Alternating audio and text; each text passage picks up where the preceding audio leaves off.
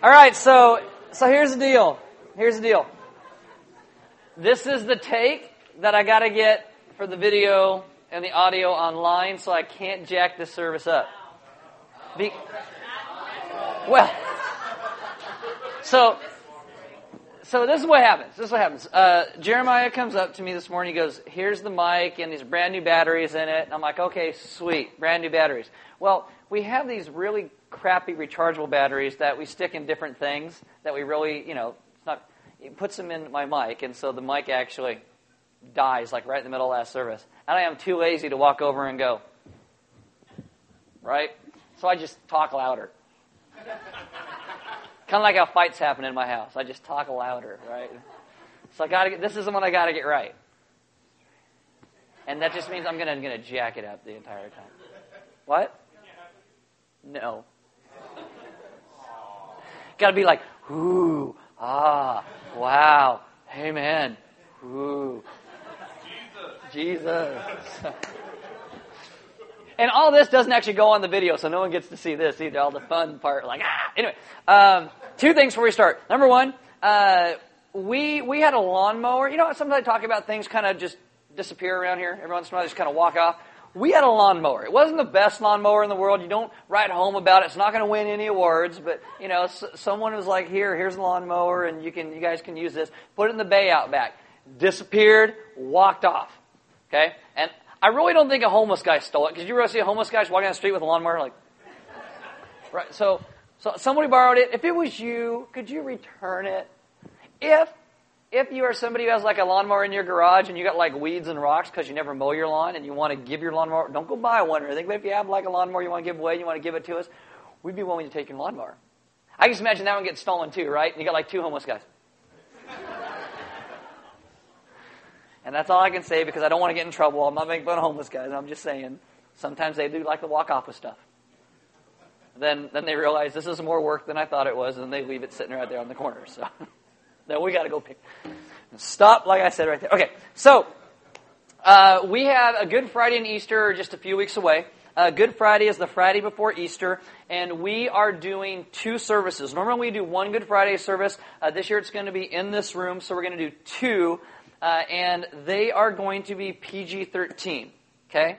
Uh, I know a lot of churches, when they say, oh, it's going to be PG 13, they're like, shoot, right? When we say it's PG 13, it's PG 13. All right? So, what we're going to do is the 7 o'clock one, we're going to have full childcare. Okay, so uh, all the way up through elementary age, you know, bring them and, and they can go to, to class in the back because it's, it's, it's going to, Good Friday is a time for me to help you to understand the depth and depravity of our sin and what Jesus saved us from. And so it is like, it is, it is meant to be offensive. And if you walk out here a little offended, I'm okay with that. I'm okay with that. Because we need to realize our sin is an offense to a good and holy God. And we need to understand what it is and what it is like. And Good Friday is a day that, that I feel like I can just go for it, okay? And we're, and we're going to go for it. And so that, that's my warning to you uh, up front is we're going to have childcare. So again, PG-13 and so don't be like, I can't believe that they would say these things. God says a lot worse than we're going to say. I'm not going to quote everything he says in the Bible, but oh my goodness, you know, we're, we're not going to go to the R version of what God says. We're just going to go to the PG-13 version of what God says. So, uh, two services, 7 and 8.30, 7 has full childcare. Um, their services will be about probably an hour by the time that we're done with them. Um, also, and then uh, Easter, we're going to do a Saturday night service at 6 p.m. Uh, if you're going to come and help out, especially with kids or whatever, you can feel free to come to that one so you don't miss anything on Sunday. Uh, we do like to call that Saturday night service a little bit of our practice, so we have a little more fun uh, with it. And I'll probably mess up a few things, but you know that's kind of what's there for. And then we'll do the three normal ones on Sunday. Uh, any questions about any of that? Don't ask me what we're going to do. It's going to be a surprise for Good Friday. And when I say this, I feel like it gives me license just to go like, just to step over that line, you know, just to and be like, oh my, I cannot believe. You will believe it when we are done. Okay. Uh, so if, if you are new or newer to Element, there are Bibles in the back. If you don't own one, you can have one. If you forgot one, you can use one. Uh, there are sermon notes on all the communion tables throughout the room. Inside of that, uh, you will get notes and questions that go along with the message. On the back, there's some announcements. If you have a smartphone, you don't have to shut it off. Uh, what you can do is download an app. It's called YouVersion. Click on live in YouVersion. We will come up by GPS in your smartphone. You will get sermon notes and questions and verses and all that goes along with today's message. My name is Aaron. I am one of the pastors here, so why don't you stand with me for reading of God's Word. We will get started. This is Revelation chapter 3, verse 17. And it says, For you say, I am rich, I have prospered, and I need nothing, not realizing that you are wretched, pitiable, poor, blind, and naked. Let's pray. Father, this morning I ask that you would teach us uh, what it means that we are a people in need, that we are uh, in our sin wretched and pitiable and poor, blind and naked, and that all of our lives need and must be surrendered to you and your goodness. I ask that you would teach us what it means to have a zeal for you, to live in redeemed lives that honor you in all things. Amen. Have a seat. So, what we are doing is we are looking at the churches in the book of Revelation, chapter 2 and chapter 3. If you have a Bible, you can open to Revelation chapter 3. Uh, this is an attempt to get a better picture of Jesus and us. And so, what Jesus does is he has John writes these, write these letters to these churches. Uh, this is Jesus' words that John writes down and sends to the churches. We do this in what we are calling our Lent like journey. A time of sober reflection to allow God to take His bright light, shine it deep into our hearts and our souls, so that He, you know, pulls out every hidden thing within us, so we can deal with those things. So by the time we get to the joy and the celebration of Easter and resurrection, we can have a proper, loud, amazing, raucous celebration because Jesus is risen from the grave. You guys are not making this recording go any better right now. I'm just th- throwing that out there. Throwing it out there. Uh, so what we hit today is, is the last church in the book of Revelation that Jesus writes a letter to, and these are probably the hardest words that he says. And you gotta understand, the book of Revelation is the revelation of Jesus Christ. It's the revelation of Jesus. There are so many people who want to teach the book of Revelation from like a hocus pocus kind of view that you lose the point of the book. The point of the book is Jesus. The revelation of Jesus Christ. That's the name of the book. The revelation is not the revelation of the number of the beast or the revelation of the second death or the revelation of angel and demon battles or the revelation of the raptures. The point is not about how to leave this place called earth and watch it burn. It is all about worshiping Jesus, who he has revealed himself to be, here and now and then into eternity. And again, today is the last church that Jesus writes a letter to in Revelation chapter 3. Uh, this is the last church in Asia Minor. So here's the map again. It's on the bottom right. So we made the entire circuit all the way around all these churches. Revelation chapter 3, verse 14. And to the angel of the church in Laodicea write. So, what's the deal with Laodicea? Who is this church and who are these people? It's a really interesting story that goes along with everything that Jesus says here. Uh, this city is like a lot of cities that Jesus writes a letter to. They are important and they are wealthy. The city's importance grew from its wealth because you had all these conversions of all these major trade routes which ran through their area. Uh, all the communication for the area ran through Laodicea. And so as that grew, so did the city as well. Laodicea is considered a hill city. It's not a full acropolis, but it's a, a hill city. It sits on a high portion. Here's a picture of it, uh, the ruins of it today. That's, that's what it looks like. Uh, because it sits on a high place, it's easily defensible, it's easily seen. Because of the location of Laodicea, it's a strategic command center for the region at the time. The city also had two amphitheaters. Uh, one sat a few thousand and one sat over 10,000. Here's a picture of the one that seats over 10,000. Now, uh, in, in this day and age, usually a large major city would have one amphitheater, just one. It showed that you had a lot of luxury if you had an amphitheater. They had two. So it shows you how important and how much money they had in this city because of how everybody kind of traveled through there. And all that wealth and all that luxury actually translated to the Christians as well. They got to enjoy that wealth as well. So we're going to walk through this bit by bit and then we'll talk about it, bring historically this together for us, and then hopefully what Jesus calls in us. That's kind of my, my plan. So Revelation 3.14 and to the angel of the church in Laodicea write, the words of the Amen, the faithful and true witness, the beginning of God's creation. So Jesus does what he does to all the churches is he starts by saying, this is who I am. Don't forget who I am. So he calls himself the Amen. The word Amen is a word that has its roots in the ideas that you stand firm, that you are trustworthy, that you are secure. So like when we say Amen, it means like, so be it. That's true. That's, that's this thing. It's a title that identifies him as the God of truth. So when he next says the faithful and true witness, it's a description of amen for that Greek audience that's getting this letter. Uh, he is the beginning of God's creation. It means he is the ruler of God's creation. In Laodicea, they would go and they would build these temples to various gods in important places, and they believed all these different gods somehow controlled the nature, parts of nature around them. Jesus announces, I'm the beginning of creation. I'm the one who set it in motion. I'm the one that's in charge of it, not all your stupid little temples and gods you got over there. It's, it's all about me. And what that tells you is Laodicea had started to take and, and mix their worship of Jesus with the worship of all of these other gods. And he calls them out. You need to stop doing that. And he calls them out of that. Verse 15 says, I know your works. You're neither cold nor hot. Would that you were either cold or hot. So because you are lukewarm and neither hot nor cold, I will spit you out of my mouth. That's the word spew or vomit you out of my mouth. To the north of Laodicea is a place called Hierapolis. And Hierapolis is a city that's built upon a thermal hot spring. Here's a picture. This thermal hot spring, it's famous for its medicinal qualities because of all the minerals in this water. The water that comes out of this is boiling hot. To the south of the city of Laodicea is the city of Colossae, which is where we got the book of Colossians in the scriptures from. It's named after that city. And next to this city, there is a stream that flows, and the waters that flow out of this stream, here's a picture, are extremely cold, but they're very refreshing and they're very pure. It's good water. Laodicea sits between two cities who have very good water. The water source in Laodicea, it is terrible. It is lukewarm, it is reddish in color, and if you try to drink it, you will throw it up because your body will say, You're not putting that in here.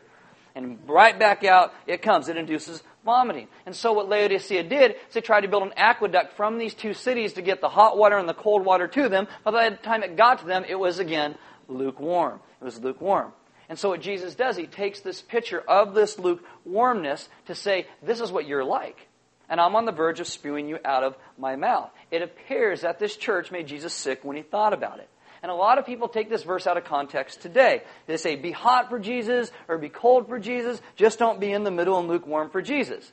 And we have this idea that, that cold is bad and, and, and hot is good. And that's not what it's saying at all. What says Jesus wants us productive, living on mission for Him. Be hot and have a passion. Be cold like a glass of water on a really hot day, like this room this morning would be really like just a glass of water, right? Colder. It feels so good, wouldn't it? This is the thing. We were talking about, uh, Manette says to me this week, she says, Do you want me to grab popsicles for everybody? Because it's supposed to be hot on Sunday.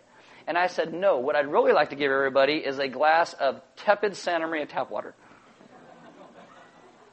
Because it'll go along with the message. So I am the bad guy that didn't give you guys popsicles today because I wanted it to, I didn't want you to be like, Oh, yay, a popsicle. Lukewarm. Not happening today, right? So I, I want you guys with the tepidness and to sit in the middle of it. What Jesus says is, I want you to be good things. This is one of the harshest criticisms to any of the churches. He says, I know your deeds. And I know in a lot of Christian churches today, the word deeds is like a swear word. You just don't say it. It's like ever since we get to Martin Luther and the Reformation, we salvation, salvation is by faith alone, which it is, which it is, we seem to think that all works are bad. Jesus clearly, clearly does see our deeds. Our salvation is a free gift. It is. But our Christian life is going to be demonstrated by what we do and how we live it out. Jesus condemns the church of Laodicea for deeds that are not hot or cold. Really, they just did nothing special. Verse 17. For you say, I am rich, I have prospered, and I need nothing, not realizing that you are wretched, pitiable, poor, blind, and naked. Those are like fighting words. Okay, I mean, this is like in, in your face. You just don't go up and say this to anybody. Uh, there's an earthquake in this area in AD 60. Laodicea is the only city who did not ask the Roman government to, for money to help rebuild. They said, you know what, we're a banking center, financial center. They're like the Wall Street of Asia Minor. And they said, we don't need anybody's help. They literally said, I need nothing. The words that Jesus just used. Laodicea is also famous for its black wool from its black sheep. And so this black wool was rarer and more expensive than white wool. They also had a school of medicine established, and they made compound medicines for complex diseases. Supposedly, they even had this thing called Phrygian powder that you'd put on your eyes, and it would cure you of different eye diseases. I hear Phrygian powder, I think of like Princess Bride and like the iocane powder, as you wish. It just kind of makes me think of that. Uh, the largest city in the region used to be Colossae, but as all of the you know industry and all the technology started to build in Laodicea, it quickly just outgrew Colossae, and it became the largest and greatest city in that region. Uh, they in Laodicea felt that they were invincible, that they were important, that nothing could take them down. Kind of sounds like the country we live in today. Uh, in the spiritual realm, though, God looks at them and He sees them very differently. He sees them as wretched, pitiable, poor, blind, and naked. That is not how anybody in Laodicea would describe themselves. It's not how anybody in the land around them would describe the church of Laodicea. Nobody would say that. Verse 18, Jesus says, I counsel you to buy from me gold refined by the fire, so that you may be rich, and white garments, so that you may clothe yourself, and the shame of your nakedness may not be seen, and salve to anoint your eyes, so that you may see. Those whom I love, I reprove and discipline. So be zealous and repent. Behold, I stand at the door and knock. If anyone hears my voice and opens the door, I will come in to him and eat with him, and he with me. It's almost as if Jesus knows Laodicea's got a whole lot of excuses. So all he does is he comes and he answers them. You think you've got a whole lot of wealth, but you need to buy from me true gold refined in the true fire. You think all your expensive black wool is, is really important because of all the money you make off of it? And if you go to Turkey today, you can still buy some of this black wool. But Jesus says, you need to buy clothes from me to wear to cover your shameful nakedness because you are exposing the gospel to all sorts of things that you just should not be doing. He says so clearly, you know, white in the Bible is reference to holiness and purity. Uh, the city that's known for the best medical care in the world with their eye balms and all that. Not balm like boom, but B-A-L-M, right? Remember? You know, Jesus said, you got to get the salve for me to put it on your eyes so you can really see. This is a church that was all about itself. The people were wealthy, yet poor spiritually. They sat in a city famous for all of their fine garments, but spiritually, they're naked. Their medical care is top notch, and Jesus says, but you are blind. And if you talk to some, anybody today who understands these churches in the book of Revelation, nobody wants to be Laodicea. Nobody wants to say, oh, you're like Laodicea. But the truth is, we all are. We all at some point ending up, end up being like this church in Laodicea. They're a church. They're caught up in materialism. They make little to no difference in their communities in which they live. They refuse to live on mission. And what Jesus is doing to all of these churches is calling them to live on His mission. I keep saying this every week. His mission. What's the mission he calls us to? Mission is the life purpose of any person who calls Jesus Lord in their life. So, so what is it? Number one, glorify God. Secondly, make disciples and make disciples. How do we do that? By understanding the gospel. That Jesus, through his death and resurrection, takes away our sin, brings us to new life. He is making all things new, even us. And with our understanding of the gospel, we can go and step into each other's lives and live the gospel in each other's lives, disciple one another, and live on mission. Verse 21, the one who conquers, I will grant him to sit with me on my throne, as I also conquered and sat down with my Father on his throne. He who has an ear, let him hear what the Spirit says to the churches. And so Jesus does this thing where he talks about zeal, repent, listen to me. Again, these are very hard words. Jesus is saying the people in this church have been complacent and they are lazy because of their wealth and all the things that they have you know, if, if they are Christians, they're drifting really far away from the mission Jesus calls them to. So he says, you know, repent quickly, and I will come and I will have fellowship with you, which makes you think that at this point, Jesus doesn't really have a whole lot of fellowship with that church. He's calling them back to live the mission that they were called to.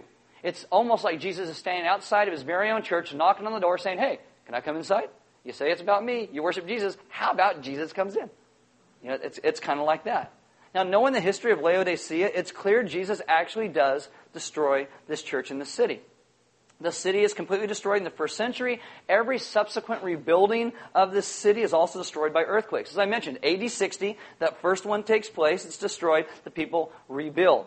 And from AD 100 to AD 600, every 50 to 100 years, an earthquake hits this region and it wipes out this city and the churches that are in it. Finally, about the 7th century, they just decide, we're done. We're done. It's been abandoned ever since, actually until the last few years. They actually started doing some excavations, and they are talking about rebuilding the city once more.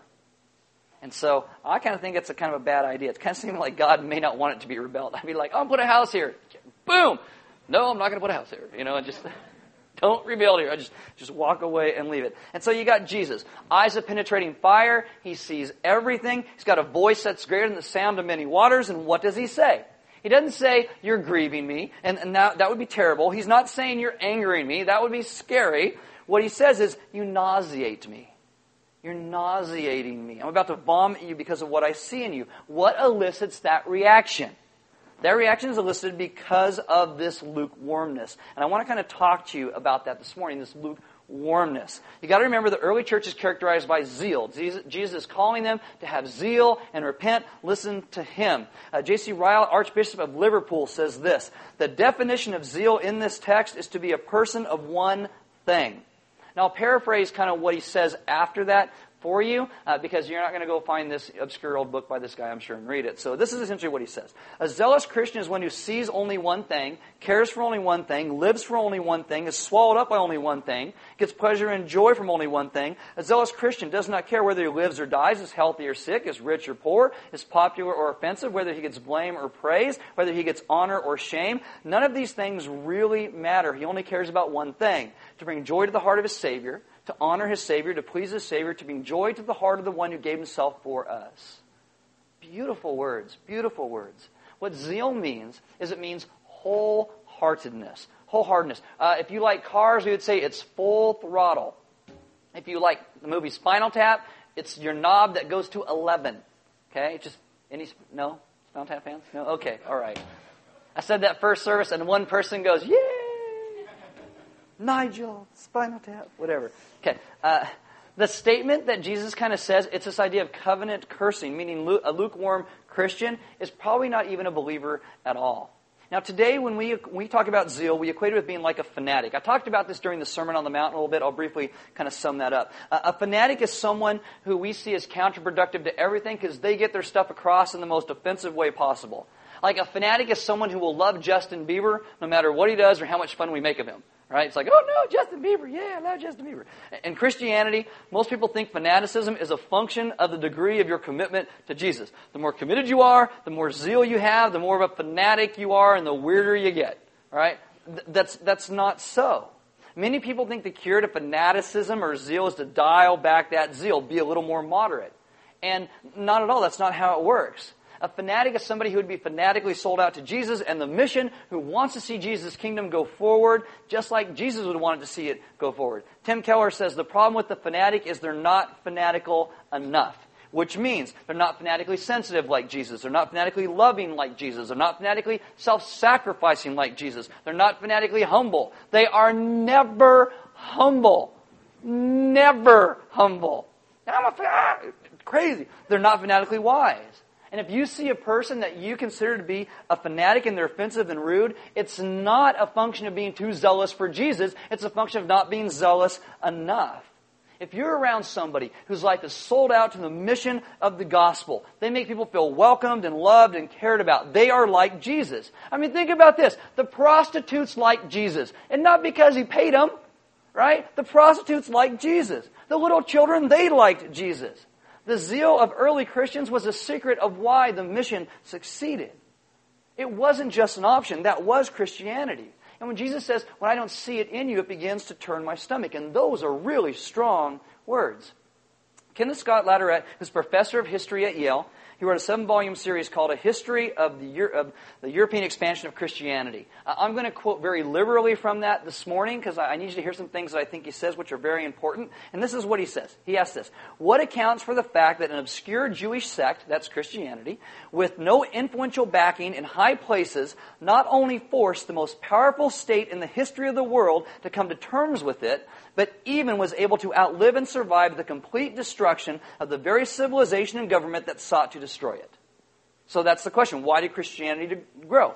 Over the years, historians have actually wrestled with that question. Why? Because there are literally hundreds of philosophies and religions in the Roman world. Why did Christianity take over? Why? He gives four main reasons. Number one, he says Roman civilization was crumbling because of a loss of absolute truth, and Christianity provided the absolute truth. What you had happen in Rome, like, and it happened in a lot of cities since then, but Rome is really the first place they can trace this to. You had this universal state with all kinds of people under one government. They all had to get along, and so when they started sticking people in these cities, it's like, no, no, you can't have truth, and I can't have, nobody really gets to have truth. We all gotta worship the emperor, and then worship all these gods, and everything's okay, because we're all just gonna kind of do the same thing. And if you were raised, and you had this idea of what is right and wrong sexually, and right or wrong monetarily, and right and, right and wrong ethically, and you stepped into that, you began to be called intolerant. You'd go to the university, everything, and you had to change in how you saw the entire world. You had to be part of this. And what started to happen is people actually became more and more barbaric with one another. Because, oh, you don't just think everything's okay, well, what's wrong with you? You're not tolerant of, of my tolerance? Well, I'm going to be intolerant of you. And people actually started to be killed because they weren't tolerant. The tolerant people were killing the people they didn't think were tolerant, which really makes no sense, right? It's like, because they're not being very tolerant. Sounds like the world today, right? Kind of crazy, kind of crazy. And so, of all this barbaric things that were happening, their, their, society started to crumble, and people started to ask, how are people going to live decent lives again? What, what do we look to? What's true? Christianity comes in, the historians say, and said, this is the truth. And people were so starved for truth that everybody flocked to it. Why? Because, not because they're out holding signs and protesting, but because the church always stayed steadfast to their mission. They loved people. They welcomed people. They talked about Jesus. They had Him as the center. And no matter what happened around them, they stayed true to who Jesus called them to be. Steadfast to the mission. Secondly, he says Christianity was inclusive. It was inclusive. Later it talks about how most philosophies in Rome were for the educated. And if you were poor, you couldn't understand those educated things. And yet Christianity comes in, and it's simple enough for the poor, and yet answers the philosophical questions of the educated people, of these intellectuals. It included educated and uneducated people in it. Most religions at this time, they're completely oriented towards males. And sometimes people want to argue with that. Oh, no, no, because in Rome, they had like the worship of the divine feminine. Okay, any temple you can go to as a dude and have sex with the priestess, that's made for a dude. Okay? It's not like, oh yeah, let's worship the divine feminine. I can have sex with you? Sweet, done.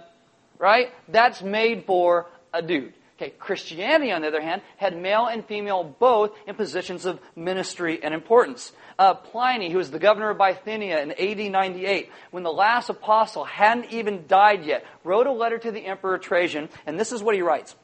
I'm trying to find out more about the Christians, and I just tortured two maidservants who are deaconesses in their local church to find out more about their beliefs.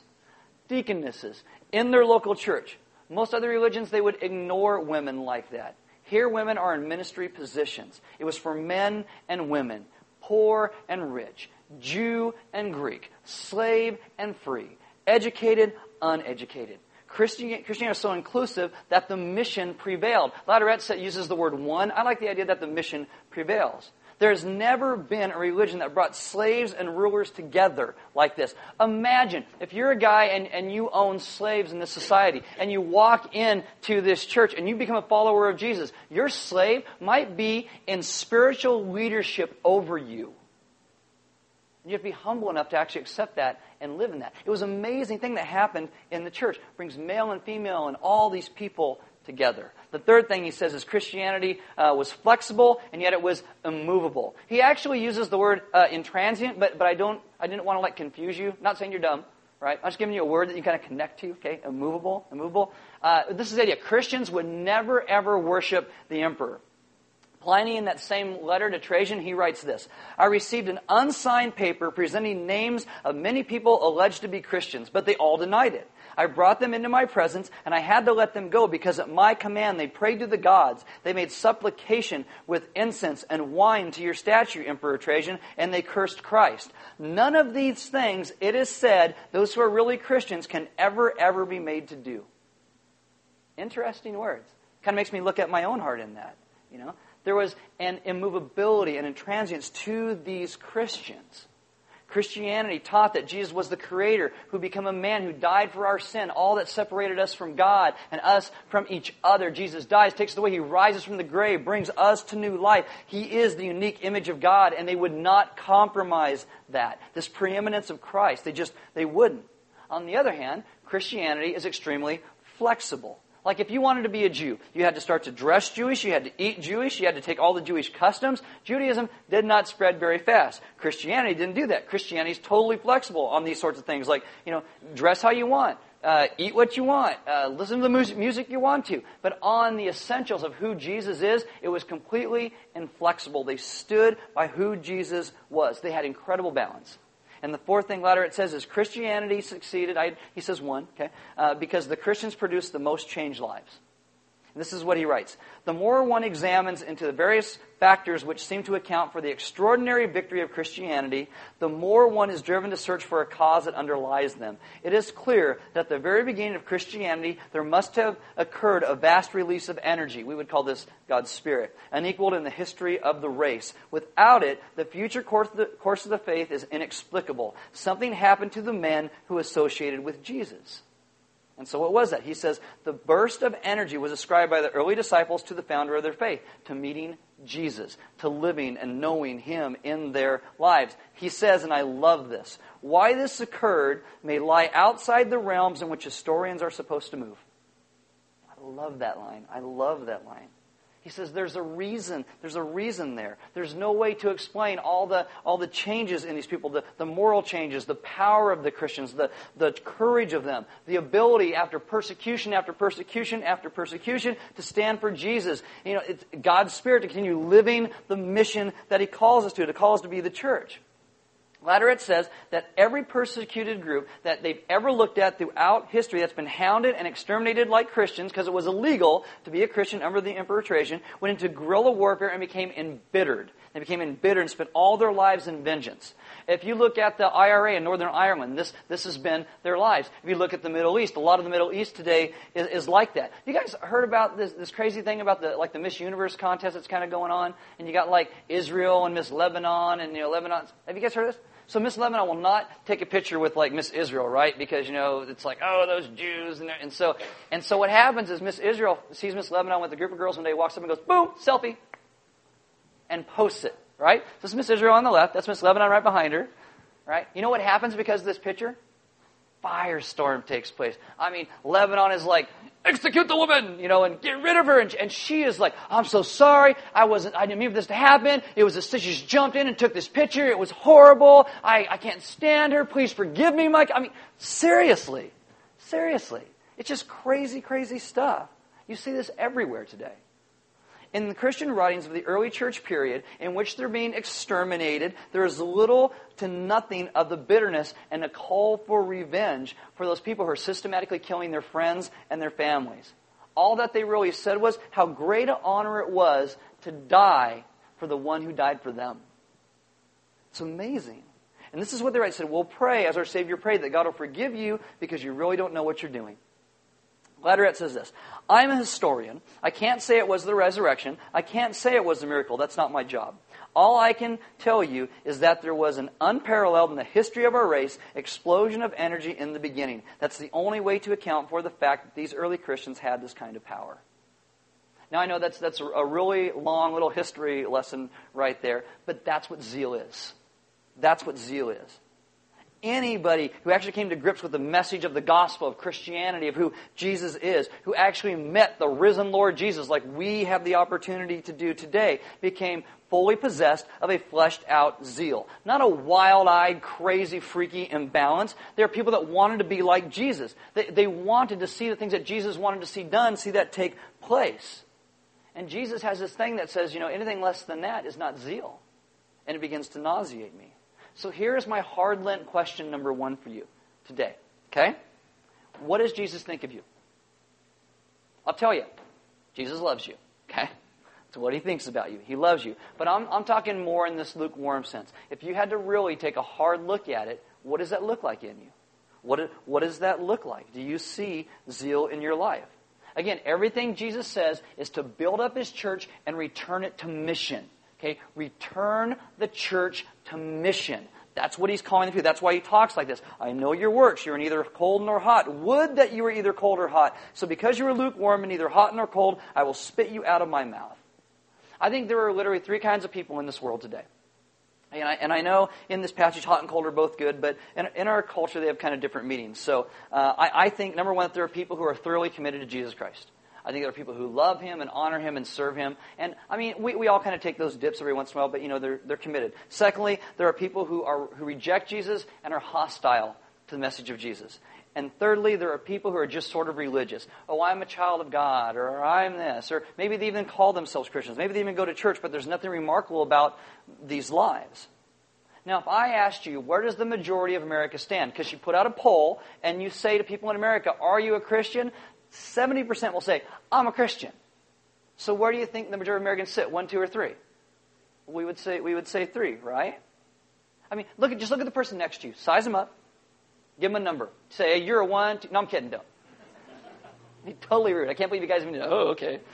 Well, you're a three. I know that. What you have to understand is it cannot always be the other guy who's the number three. It can't always be the other guy who's number three. We got to take responsibility for we're the number three as well. Tim Keller says this People who love Jesus and hate Jesus have both come to grips with the claims of Christ. They both come to grips with it. Like a hostile person to Jesus will say, I know what Christianity claims. It claims that Jesus became a man, died on the cross for what separated me from God and me from other people. And if that's true, it's got to change everything. They know that if Jesus is real, there's nothing to do but follow him and serve him. And if he's not real, nothing means anything whatsoever anyway. The oceans of time before you're born, the oceans of time after you die, you're here. This life really means nothing whatsoever. Nothing. Nothing. But if Jesus is who he said he is, then we have to sell everything out. Romans 12:1 says, "I appeal to you, therefore, brothers, by the mercies of God, to present your bodies as a living sacrifice, holy and acceptable to God, which is your spiritual worship." Which means we are people who have to look at our way we spend our money and say, we got to put Jesus first. Got to look at the way that we use our sexuality and say, I got to put Jesus first.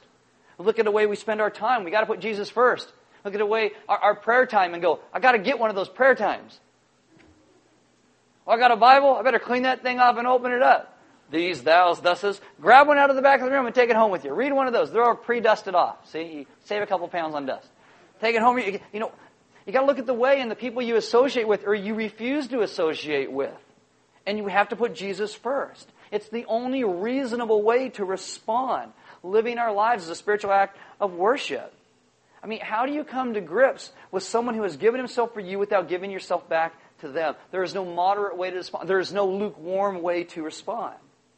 See, if somebody understands Christianity and, and, says, and says, I have nothing to do with it, and they totally reject it, I get that, okay? You know, but they've come to the, to the place of the claims that. There's also people who have centered their lives on Jesus. They have also come to grips with the claims of who Jesus is. You're not your own. You're bought at a price. He died for you. It's one or the other. I think that only the person who hasn't come to grips with the gospel, who doesn't really understand what the gospel of Jesus Christ teaches, is the person in the middle the one who thinks that they have it all together, they have all the answers, they think they get to decide for God what is right or wrong and for them in their life, the people who are self-sufficient, that's the church of Laodicea. And I would say more often than not, that's us as well. And so my second Lent questions for you today is this. Do you say you're a Christian? Maybe do you even do you even pray your prayers, but your life is all about you and what God can give to you because He's already given you everything. And not necessarily about how we in our lives can be hot, you know, fully for, passionate for His name, or cold like a glass of water on a, on a Sunday third service that would just be so nice right now. You know? Or are you the person that just sits in the middle? I mean, do you say you believe in Jesus' teaching, but you really don't really want to go overboard? I mean, do you understand what Jesus has done for you? And if you say yes, do you understand the gospel? Well, can you explain that? Can you explain what the gospel is? We've been doing this now for, you know, for the last seven weeks so far, and every week I keep explaining to you what the gospel is so you can have a definition and understanding of it. I mean, the gospel is that Jesus has sought us and bought his children. He has chased us down. He has loved us. He has died the death we should have died. He lived the life that we should have lived. He has given us his righteousness. All that separates us from God and each other is now gone in the person of Christ. He is making all things new, even us. This is the understanding of the gospel. Can you explain that? Are you a one, a two, or a three? And where are the places that you fall into being a number three? But here's the beauty, okay? Here's the beauty. There is hope. because there's always hope. Verse 19 just says, Those whom I love, I reprove and discipline. As if He did not love us, if He didn't love us, He wouldn't call us on this. He wouldn't point these things out. I know that I can be just like the church in Laodicea. I so often in my life am self sufficient. I know what I want and what I think, and I think I'm always right. I mean, try living with this, right? I'm my poor wife, right? I'm I always think I'm right about everything. And I mean, I, I'm I'm Laodicea. I am Laodicea. But I also know that my heart wouldn't be convicted unless he was rebuking me, which reminds me that he also loves me because he calls me on my stuff. Again, Jesus wants us hot and passionate. He wants us cold, like a refreshing glass of water on a hot day. He just doesn't want us lukewarm in the middle. And the, and the message to the church today is clear. It matters how we live. We're saved by grace, but it matters how we live. It matters to the mission of the gospel of Jesus Christ. We are a people who have been given much. Much. Our responsibility is how are we going to live that out? Again, work and deeds, they sound like such swear words in the church today. I, every time I say, oh, work, deeds, you, you got to understand, it's, that's kind of a sad thing. It's kind of a sad thing. Because, you know, we've been content to come and think that church is a building and that when we come and, and, and we go to church, we listen to somebody like me hammer on at you for about 40 minutes, you know, about things out of the Bible, and you feel like I've done my job and, and I'm done. And, and you go and you leave. That's really sad when speeches that we call sermons or Bible studies at some, some places become the, the fullness of a Christian life. Do you know what living on mission means? Jesus calls us to be people who serve others who live with him on mission. And so many believers have lost that. Have lost that. And my question really for you, my last question is, have you lost that? Have you lost it? And just kind of settled into a mediocrity of lukewarmness. That the consistency of a Christian life for you is trying not to do the bad thing, try to do the good thing, and I'll go to church once a week and listen to somebody like Aaron yell at me for 40 minutes. I mean, is that, is that all that it is? That's not all that it is. And Jesus, throughout you know, these seven churches of Revelation, has been trying to call us to wake up. To wake up. Because we are people that, that must be roused again. We must understand what Jesus is doing, what he wants to do in our lives as we surrender everything to him to understanding the fullness of the gospel of Jesus Christ. Now, this is one of the reasons we talk about communion every single week. You know, communion is the place where you go when you break that cracker like Christ's body is broken for us. You dip it in the wine of the grapes. Just reminds us of his blood that was shed for you and me. This, this is the place that reminds us that we lay down our self sufficiency, we lay down our lukewarmness, and we begin to live the mission that he calls us to live. It's a reminder of what he has done. And we don't pass it out to you. It's a response. You actually have to get up and go take communion. Because it's a response.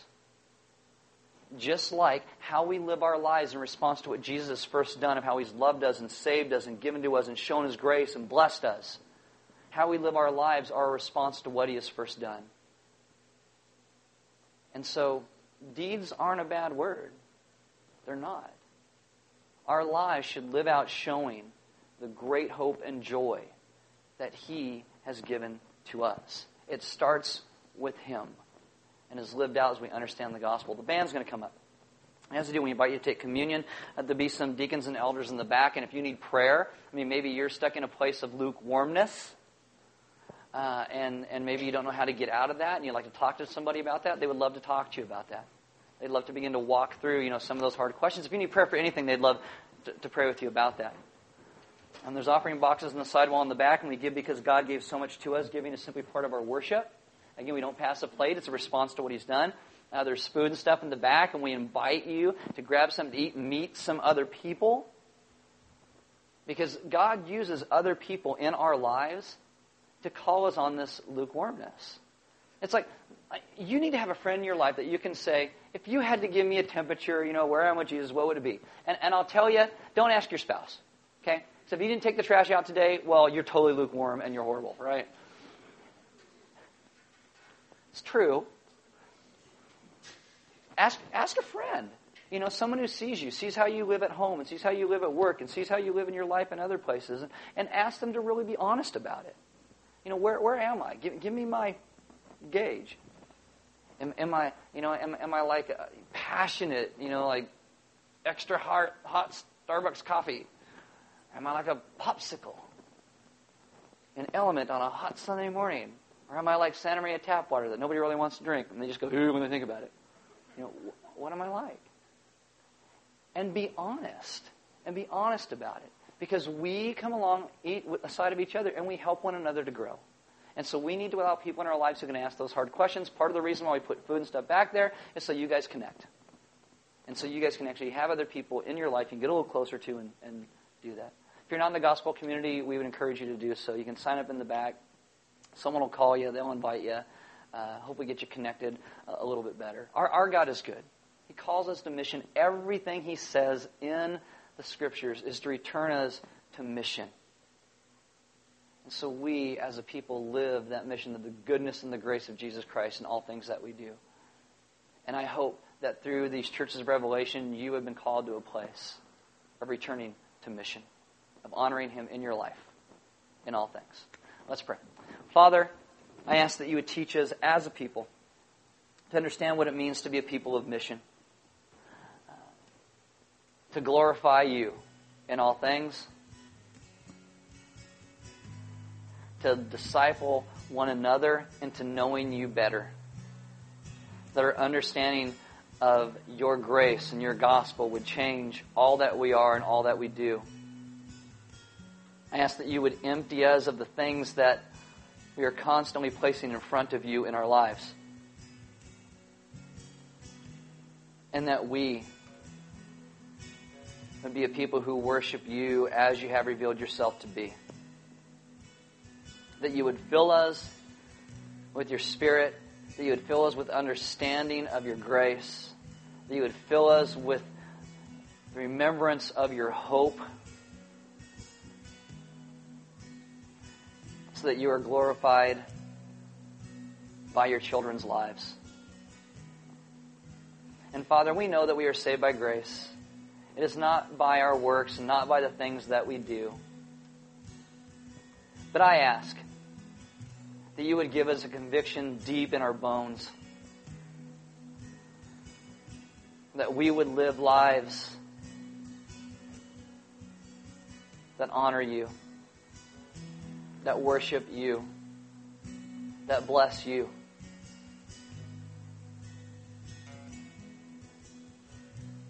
Ask that when we feel your rebuke in, in our heart and that conviction that you bring, that we wouldn't run from it, but we would understand that it is you loving us. You refusing to leave us the same way that you found us. You growing us and changing us and redeeming us.